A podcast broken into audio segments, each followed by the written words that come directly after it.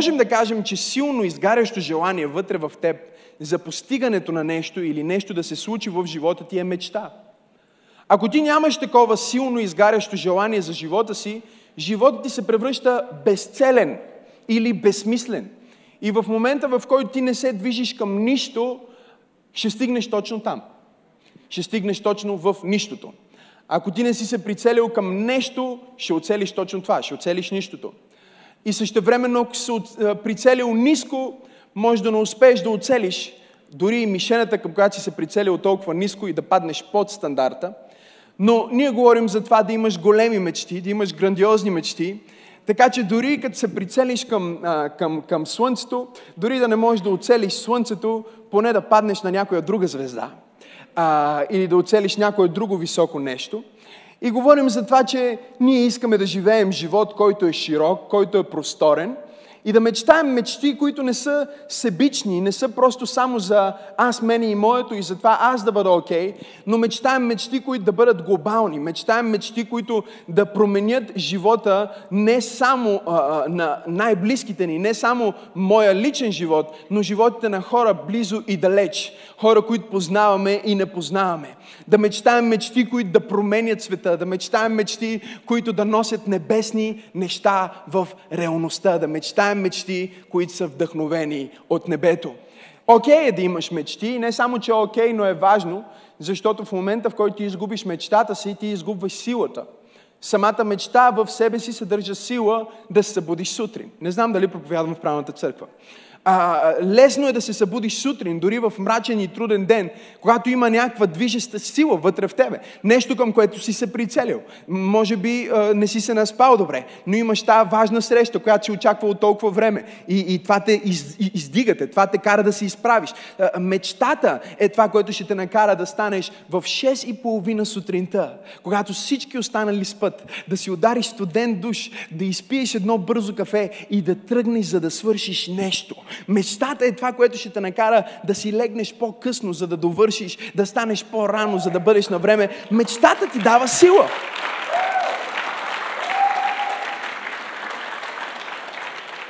И, и, и ето, ето нещо. Ако в момента ти си на това място и казваш, виж какво господин Асенов, пасторе, говориш хубави неща, мечти, ала бала, много е вдъхновяващо и си доста симпатичен. Благодаря ви, благодаря ви си скромен също. А, обаче аз не се чувствам вдъхновен. Колко от вас може да свидетелстват? Честно. Има три ръце, има само трима истински хора, които се признаят. Другите вече са били толкова форматирани, че не, не, не си диги ръката, бъди духовен. Сме духовни, всичко е наред при нас. Ние, ние, ние сме безгрешни, ние нямаме проблеми, ние сме мечтатели, ние мечтаем през цялото време. Всичко наред ли? Питаш някой всичко наред ли? Така, слава Богу. Не бе, аз те питам, добре ли си? За Божия слава, добре съм. Нека да излеземе за момент от религиозния коловоз и да влезем в реалния коловоз, наречен живот. Благодаря. И в живота, хайде честно, в живота не всеки ден е неделя. Само един ден от седмицата е неделя и можеш да слушаш толкова хубава мотивираща проповед.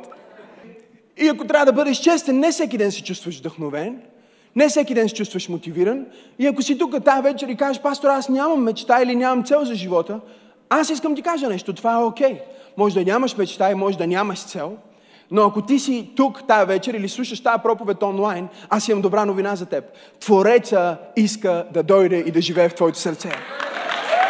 Ако ти не можеш да си сътвориш мечта, ако не можеш да си създадеш мотивация, ако не можеш да се само вдъхновиш или себе мотивираш. Слава на Бога за Бог, който може да те мотивира, когато си немотивиран. Бог, който е с тебе, когато си долу в живота и Бог, който е с тебе, когато си горе в живота. О, благодаря за, за подкрепата на тази проповед. Това, което казваме, че ако нямаш мечта, няма проблем. Ако нямаш Бог, имаш проблем.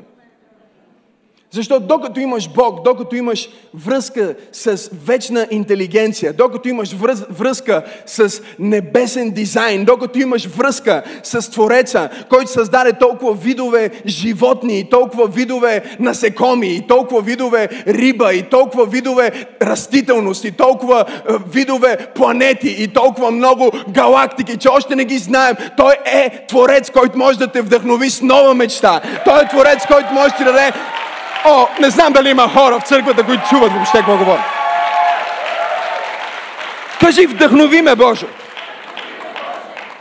И мечтите ти често се изчерпват, защото те не са свързани с вечен източник. И трябва да разбереш, че всичко на земята, което не е свързано с вечността, много бързо му свършва кефа. Много бързо, нали? Сега искаш тази кола и получаваш тази кола и най-сетне имаш тази кола и караш я първия път и се чувстваш толкова специално, защото караш колата, която си мечтал, караш я втория път, това много е яко.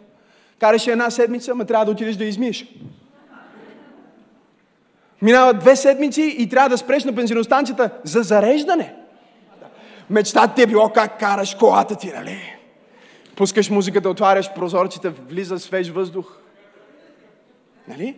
Мечтата ти не е била, ти не си се виждал как се редиш в армеец, каско. В мечтата ти не е бил включен този музикант, защото в църквата не е добре да кажеш тапанар.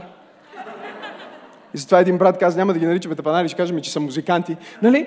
Нямало го този музикант в твоята мечта, който си отваря вратата в новата ти кола. Всичко, което мечтаеш, което е за сега, може да ти даде радост, но няма да ти даде щастие. Кой беше то, дето беше казал? Мисля, че беше Джим Кери. Джим Кери беше казал, искам и се всички хора да постигнат всичко, за което си мечтаят и да се качат на върха, за да осъзнаят, че тя няма, няма нищо там. И че не е толкова вълнуващо, колкото си мислят това земно постижение. Да имаш тая сума, или да имаш тая къща, или да имаш тая кола, или да имаш този човек.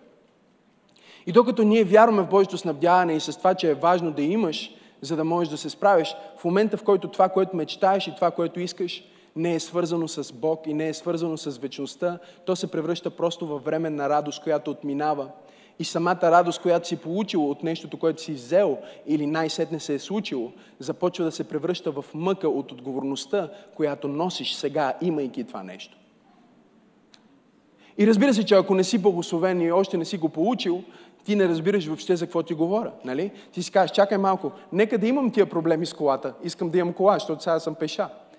И изведнъж нещото, което ти е давало радост, сега ти дава притеснение. Какво проповядваш, пасторе? Проповядвам ти, че ще ти даде радост, но няма ти даде щастие. Няма да те зареди това земно нещо така, както си мислиш, че ще зареди. Но ако вземеш това земно нещо и го свържеш с нещо, което има по-голяма стойност, по-висша ценност, тогава временното може да стане вечно. Затова е изключително вълнуващо всеки път, когато ние имаме възможност да дадем дарение в църквата или да направим милостиня за някой, или както сега покрай 1 юни, да зарадваме деца. Ние нямаме някаква печалба от това, че вземаме и даваме един ресурс просто за да могат едни деца да са щастливи но ние правим нещо, което има много по-голяма стойност от момента, в който се случва. Разбирате ли? Ние влияем в живота на някой, влияем в сърцето на някой. Когато имаме храна на, на членската ни служба, на ВИП, и някой дойде, който, някой тинейджър, който примерно няма храна вкъщи или не е ял днеска, и той яде в момента, в който той участва в тая храна, тая пица, която по принцип струва 10 лева и е обикновена и няма никаква стойност, се превръща в нещо ценно, защото докосва вечния живот на някой и вечната съдба на някой. Затова искаме да мечтаеме мечти, които да бъдат толкова големи, че да не са само за нас, а да бъдат за хората около нас. Да изградиме църква, която да е толкова голяма и толкова глобална и толкова широко скроена, че да не бъде за религиозните, а да бъде за светските. Съжалявам религиозните, знам, че ви нараних току-що. Но а, църкви за религиозните има предостатъчно. Ако искаш да се кръстиш, да палиш свещи, да минаваш под масата, да правиш ритуали, всичко това е окей, okay, можеш да го правиш. Ние не искаме да сме църква за религиозните, или църква само за мъжете, или църква само за жените, или църква само за младите, или църква само за готините. Въпреки, че така стана без да искаме.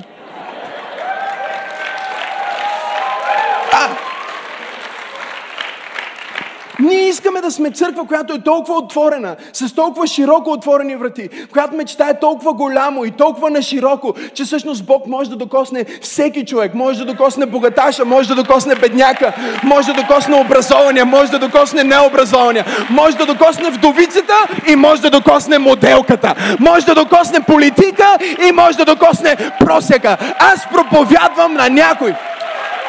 Ние искаме да сме църква, която мечтае на широко. Погледни човек от му кажи, мечтай на широко. И, и, и като говорим за това, как, пастори, да ги свържеме тия неща? Как да свържеме временното с вечното? Има ли начин? Първо Петрово, четвърта глава, първи втори стих казва, и тъй, понеже Христос пострада по плът, въоръжете се и вие със същата мисъл. Че пострадалият по плът се откъсна от греха за да живее през останалото време в тялото, не вече по човешки желания и страсти, а по Божията воля.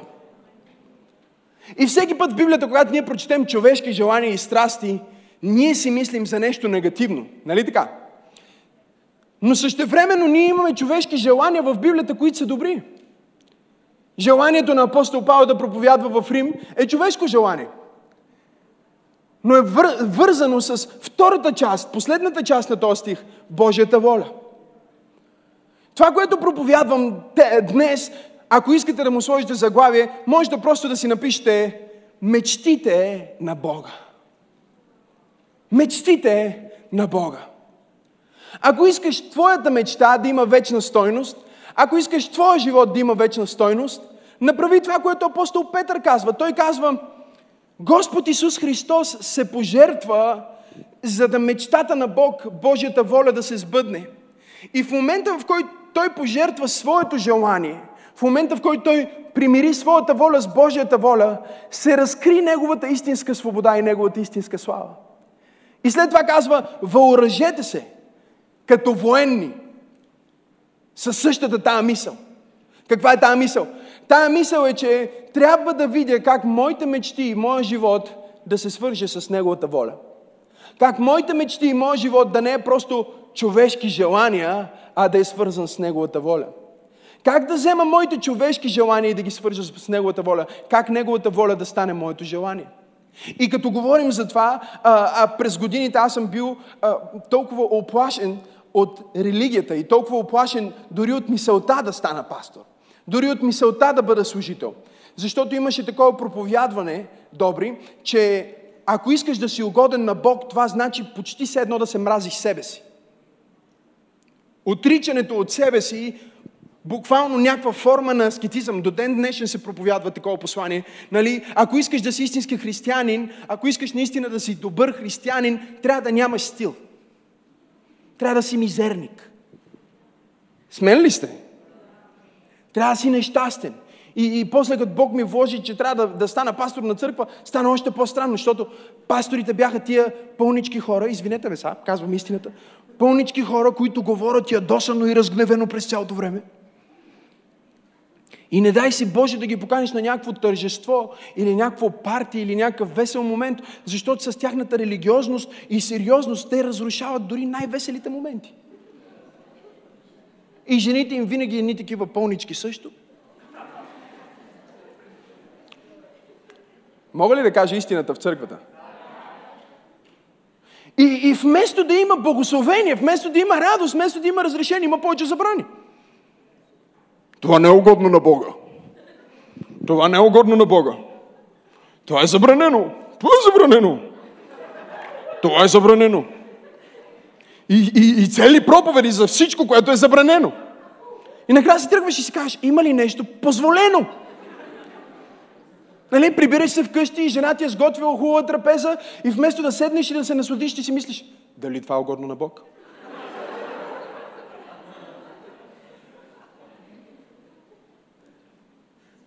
Звъниш на пастора.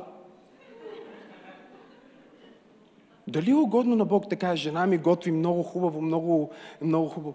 Ще бъде угодно, ако го донесе в църквата.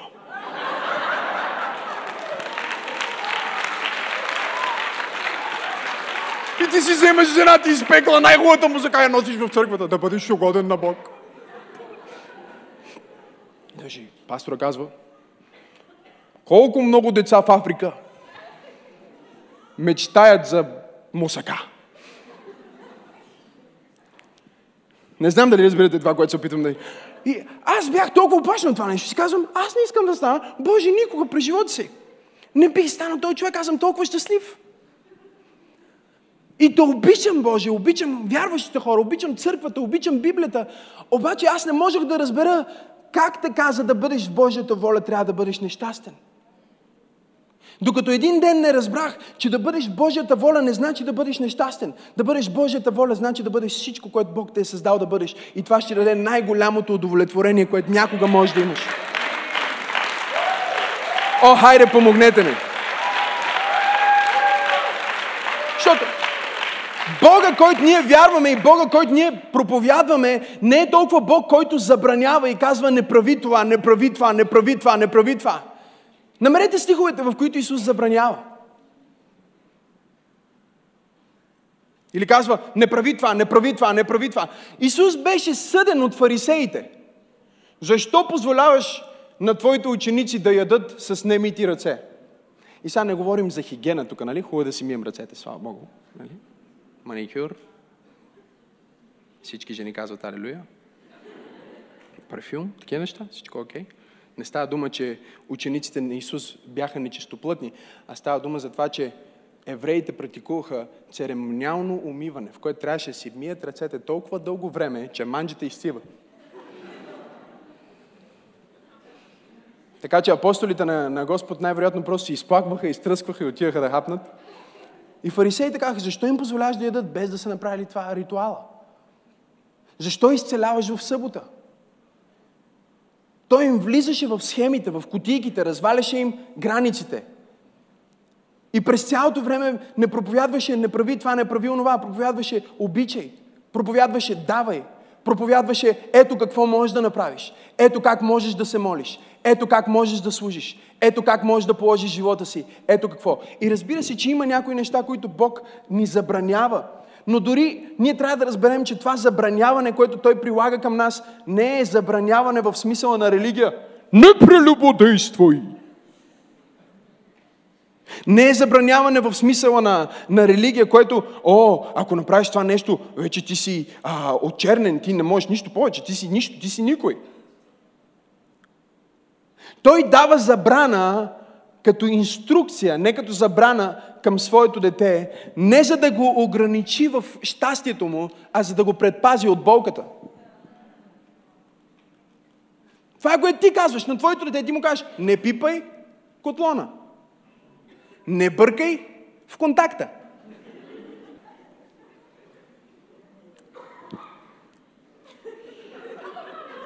И пак това е представата, която ти имаш за Бог понякога. Не, това не е угодно на Бог. Това не е угодно. Не, пази се. Това е често. Когато дори децата се смеят, знаеш, че си окей. Okay. Забраната не е там, защото Бог е вманиачен, контролиращ старец с гега, който ще те фрасне, ако направиш нещо, което не му е угодно.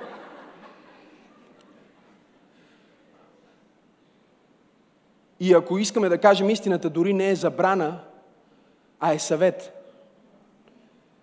Що ако той иска да те спре от нещо, той има достатъчно сила да те спре. Нали? Говориме за личността, който създаде Вселената. Библията казва, с пръстите си той подреди звездите. Така че ако той иска да те спре от нещо, в смисъл на това да те проконтролира, о, вярвай ми, той ще контролира. Той може да контролира. Той е в пълен контрол. Но той избира да не упражни контрола, да упражни любов. И да ти каже, хей, ако направиш това нещо, ето какво ще стане в живота ти, затова не го прави. Така че той не ти дава забрана във формата на религия, той ти казва, синко, аз искам най-добрия живот за тебе. И Неговото Слово не е списък с забрани, Неговото Слово е списък с съвети. От баща към син, от творец към творение, за това ето как да живееш най-добрата версия на живота, който аз те създадох да живееш на тази земя. Вижте какво ни казва Божието Слово в Еремия. Зная мислите, които мисля за теб, казва Господ. Мисли за мир, кажи мир, а не зло, кажи не зло за да ти дам бъдеще и надежда, да ти дам очакван край. С други думи, мислите на Бог към теб са повече разрешителни, отколкото забранителни. Те са повече мисли на окоръжаване, отколкото мисли на ограничаване. И те са повече мисли на свобода, отколкото мисли на робство. И в момента, в който ти кажеш, окей, как да взема сега моята мечта, аз мечтая да пиша филми, например, или съм вдъхновен, искам да, да, да, да, създавам, да създавам дрехи, да създавам мода, както е, едно момче от църквата, което наскоро спечели а, е, един много, много специален конкурс в Франция за дизайн с една рокля, която направи. Или може би си мечтаеш да пишеш песни, или си мечтаеш да пишеш книги, или си мечтаеш да имаш голям бизнес, или си мечтаеш да организираш събития, сватби, или си мечтаеш за каквото и да е, за каквото си мечтаеш мечтаеш, ти можеш да вземеш тази мечта и да я свържиш с нещо вечно, като я свържиш с мечтата на Бог. Мечтата на Бог. Номер едно, мечтите на Бог. Говорим за мечтите на Бог. Първата мечта, която вече виждаме в Еремия 29 глава 11 стих е Бог мечтае да ти даде добро бъдеще и надежда. Той мечтае да даде добро бъдеще на твоето семейство. И всичко в този свят ще дойде срещу тебе, обстоятелства в твоя живот ще дойдат срещу тебе, за да ти кажат, ако Бог е добър, ето защо това се случва.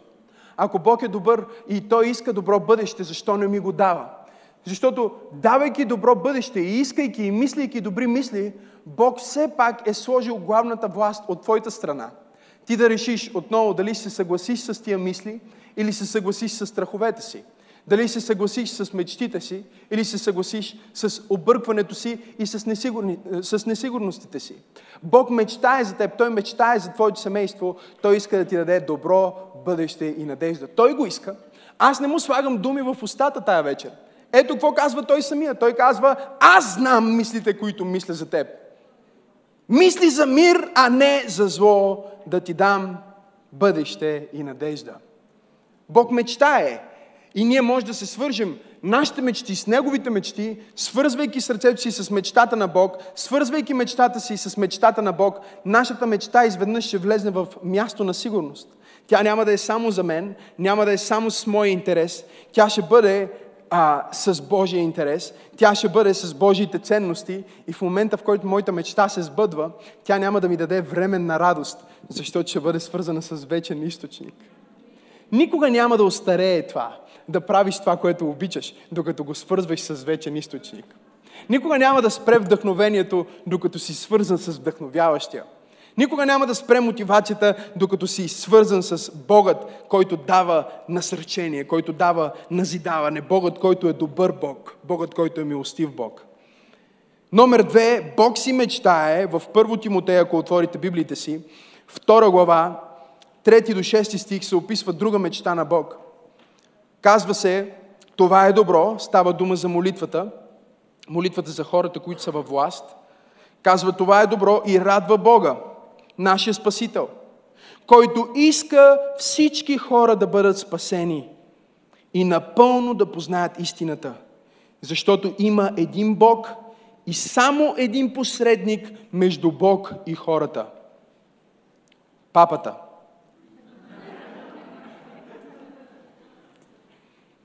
Не знам дали имате Библия. Нека го прочетем пак. Има един Бог и само един посредник между Бог и хората. Архиепископа. Има един Бог и само един посредник между Бог и хората. Максим Асенов. Ма виж, по-силно казват не, на, когато казах Максим Асенов. На папата архиепископ нищо не казват. Има един Бог и само един посредник между Бог и хората Исус Христос, който бе човек.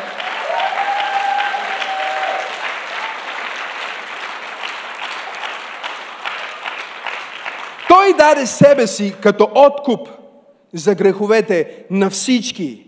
И така доказа любовта към хората. Точно както трябваше. Казва ни, апостол Павел казва, Бог иска целият свят да бъде спасен. Иска всеки един човек да бъде спасен. Спасен от какво? Спасен от вечно осъждение. Спасен от какво? Спасен от вечна раздяла с Бог. Спасен от вечност, далеч от Твореца. Спасен от мъчение, спасен от нещастие, спасен от загуба на смисъла на живота. Казва, Бог си мечтае, Той иска всеки човек да бъде спасен. Това е мечта на Бог. Бог мечтае твоето семейство да се спаси. Той мечтае твоите близки да го познаят. Той мечтае целият ти клас да се спаси. Той мечтае целият ни град да се спаси. Библията казва, Бог иска целият свят, цялото човечество да бъде спасено. И той не мечтае тази мечта просто, нали, както някои от нас фантазират и казват, че мечтаят. Но Библията ни казва, и той доказа любовта си към тази мечта, като даде Исус Христос своя син за откуп за целия свят. Кажи откуп. Той плати цена за своята мечта. Гръцката дума тук, ако си водите записки, е антиотрон, което буквално означава откуп, като откуп, който се дава, когато някой е бил отвлечен. Като откуп, който се дава, за да някой да бъде изкупен. Бог желая целият свят да бъде спасен. Той мечтае всяка човешка душа да има вечен живот и да прекара вечността на небето с него. И той осребрява своята мечта, плащайки цена. Изумителното е, че в, в гръцкия имаме две различни думи за откуп. Едната дума е откуп, който е определен от тези, които са отвлекли жертвата. И другата дума е откупът, който решава да плати изкупителя. Не знам дали разбирате това, което казвам. Тоест, имаме един вид откуп, в който Ивелин тук отвлича някой от църквата и се обажда и казва, за да върна Гергана, искам откуп от 100 000 евро. Аз казвам, толкова ефтино ли бе? Това е откуп, който се определя от престъпника, определя се от този, който е отвлякал жертвата. Откупа, който е в този пасаж, не е откуп, който е определен от престъпника, а е откупа, който се определя от изкупителя. С други думи, Сатана застана и каза, каква цена ще платиш за тия хора? Каква цена би платил за Иван? Каква цена би платил за Мария? Каква цена би платил за Георги? Каква цена би платил за Стефан? Каква цена би платил за България? Каква цена би платил за света? Хиляда херовима ли би дал? 100 хиляди ангела ли би дал? Каква е цената, която би платил? И Бог определи стойността. Той определи твоята стойност. Той каза, аз няма да дам хиляда херовима, нито ще дам 100 хиляди ангела, а аз ще дам зорницата на небето. Най-доброто, което имам, единствения си син, ще го пожертвам и ще определя стойността на човека. Тя е същата като стойността на моя син.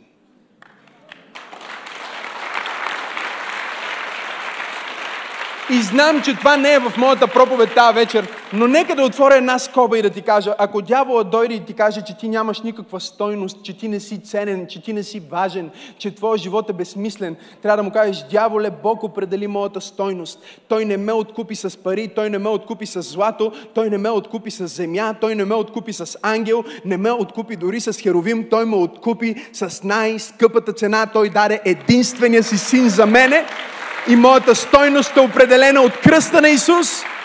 Бог стана човек и умря за мен. Ето толкова съм ценен за Него аз. В един смисъл, ако ти си спасен тази вечер в тази църква, спасен означава, че си приел жертвата на Исус Христос и си го изповядал за свой Господ и Спасител. Ако ти си спасен и слушаш тази проповед и си тук на църква, в един смисъл ти си изпълнението на Божията мечта тази вечер. Ти си част от Божията мечта за София изпълнена. Но неговата мечта не спира до там. Неговата мечта е целият свят да бъде спасен. И ако ти искаш твоята мечта да бъде свързана с Божията мечта, ето ти една мечта на Бог. към която можеш да се свържеш. Може да го свържеш чрез даването си. Може да го свържеш чрез присъствието си в църквата. Може да свържеш мечтата на Бог с твоята мечта, използвайки влиянието, използвайки дарбите, използвайки талантите, които Той ти е дал, не само за твоята мечта, но за Неговата мечта. Не само за твоето добруване, но за спасението на хората около теб. О, аз искам да декларирам и да пророкувам тая вечер в църква пробуждане, че близките на някой ще се спасат, бащата на някой ще се спаси, Вуйчото на някой ще се спаси, лелята на някой ще се спаси, най-добрият приятел на някой ще се спаси. Аз декларирам, че мечтата на Бог ще се изпълни в твоя живот. Той мечтае. Бог мечтае целият свят да бъде спасен. Знаете ли, имах сън през изминалата седмица. Изумителен сън. Аз често сънувам и а, това е един от начините, по които Бог комуникира с мен. И този сън беше изумителен. Сънувам, че съм отвлечен. Отвлечен съм от една радикална група и първоначално дори не знам защо съм отвлякли. Имаше един човек, който познавах, който беше отвлечен заедно с мен и други, които бяха отвлечени, които не ги знаех кои са. И престъпниците, които ни бяха отвлякли, застанаха пред един от тия хора и му казаха, отречи се сега от Исус Христос и от вярата в Него и ние няма да ти отрежем главата. Аз бях шокиран в съня си, защото бях отвлечен, но не осъзнавах, че всъщност тия хора ще убият някой. И изповядай, че еди кой си Бог е Бог и така нататък. И се отречи от Исус. И в момента, в който те бяха готови да обезговят един и двама от хората, които бяха отвлечени, и аз знаех, че аз съм следващия. И през ума ми започнаха да върват мисли. Най-изумителната мисъл, която съм имал някога, беше толкова реално. Знаете за тия сънища, които са като не знаеш, че сънуваш, просто е като ден. И беше толкова реално. Аз бях на колене, както всички други там в тази стаичка. И бяха ме вързали, но виждах през това, което ми бяха вързали на очите.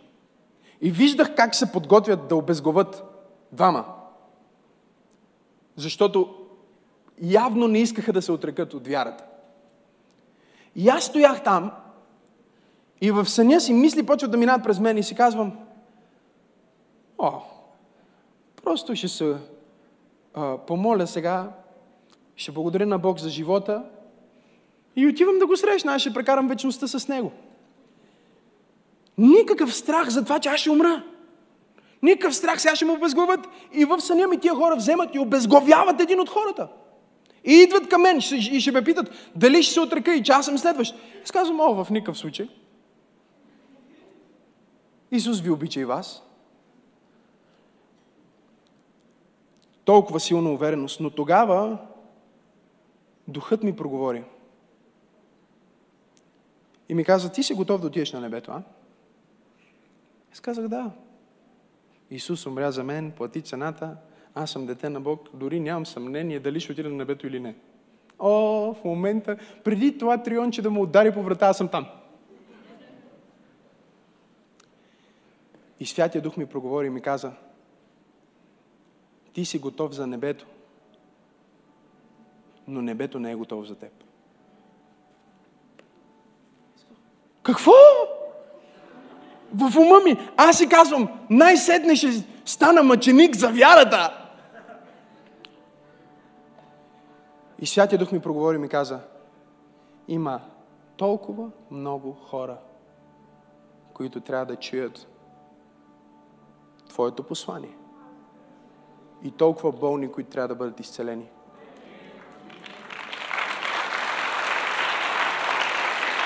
И ми каза, небето няма да те приеме, преди да си ги събрал всичките. И аз погледнах човека, който беше с мене в, в тази стая, където ни държах, и му казах, ти готов ли си да умреш за вярата? И той каза, да, разбира се, пасторе. И аз казах, да, обаче Бог ми проговори, че трябва да избягаме, защото още не сме изпълнили напълно това, което Той иска от нас. Ние сме готови да отидем на небето, но има много хора в този свят, които не са. И затова трябва да излезнем и да проповядваме. И Бог ми каза, помазанието на Словото и Духа, което е върху живота ти, трябва да достигне хиляди по хиляди. Още не си ги достигнал. Още не си ги достигнал. И ти си готов, каза за, за небето. Небето не е готово да те приема още така. И просто можех да го видя в духа си на тълпи по хиляди и стотици хиляди. Как небето ще ме приеме само с тях. Бог има мечта.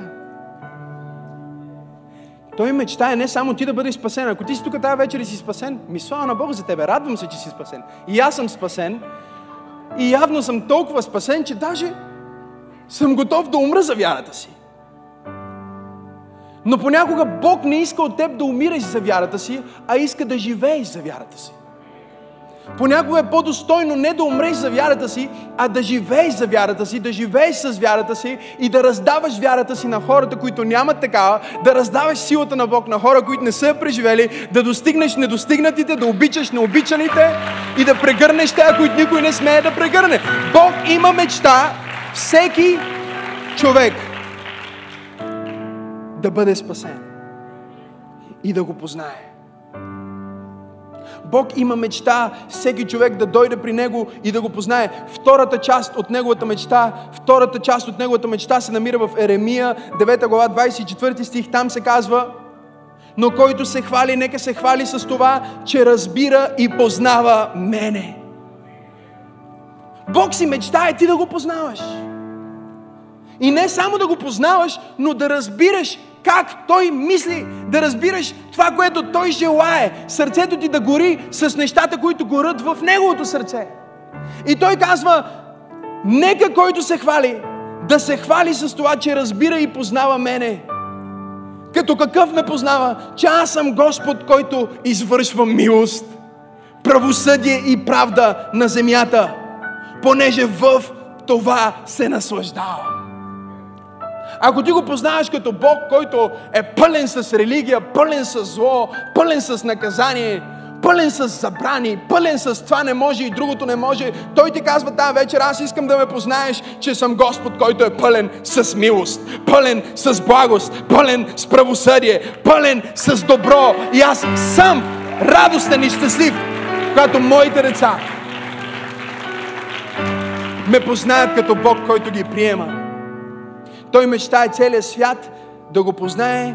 Той мечтае целият свят да бъде спасен. Той мечтае целият свят да го познае. Харесва ми начина по който Осия го казва. Осия, 6 глава, от 6 до 7 стих се казва, защото копнея, казва Бог, и се наслаждавам в непоколебимата лоялност и вярност в заветно взаимоотношение, а не в жертви. В познаване на Бога повече от изгаряния.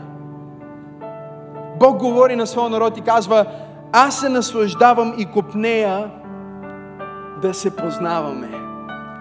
Аз искам да ме познаваш лично, не само от проповедите на пастор Максим, не само от проповедта, която чуваш тази неделя, не само от стиховете, които четеш в Библията. Бог ти казва, аз мечтая да ме познаеш. Аз мечтая да ме докоснеш. Аз искам да те докосне, искам ти да ме докоснеш. Искам да разбереш сърцето ми, да познаеш сърцето ми. Той протяга ръката си към тебе и казва, аз съм заинтересован повече от твоето познанство, отколкото от твоето дарение. Той казва, това да си близо до мен за мен е по-важно – от това да спазиш всички религиозни правила. В заветна вярност. Вярност ми харесва. Разширения превод казва вярност и лоялност. Вярност и лоялност. Вярност и лоялност в заветно взаимоотношение. И сигурно ти си тук тази вечер и не си преживял вярност и не си преживял лоялност от хора.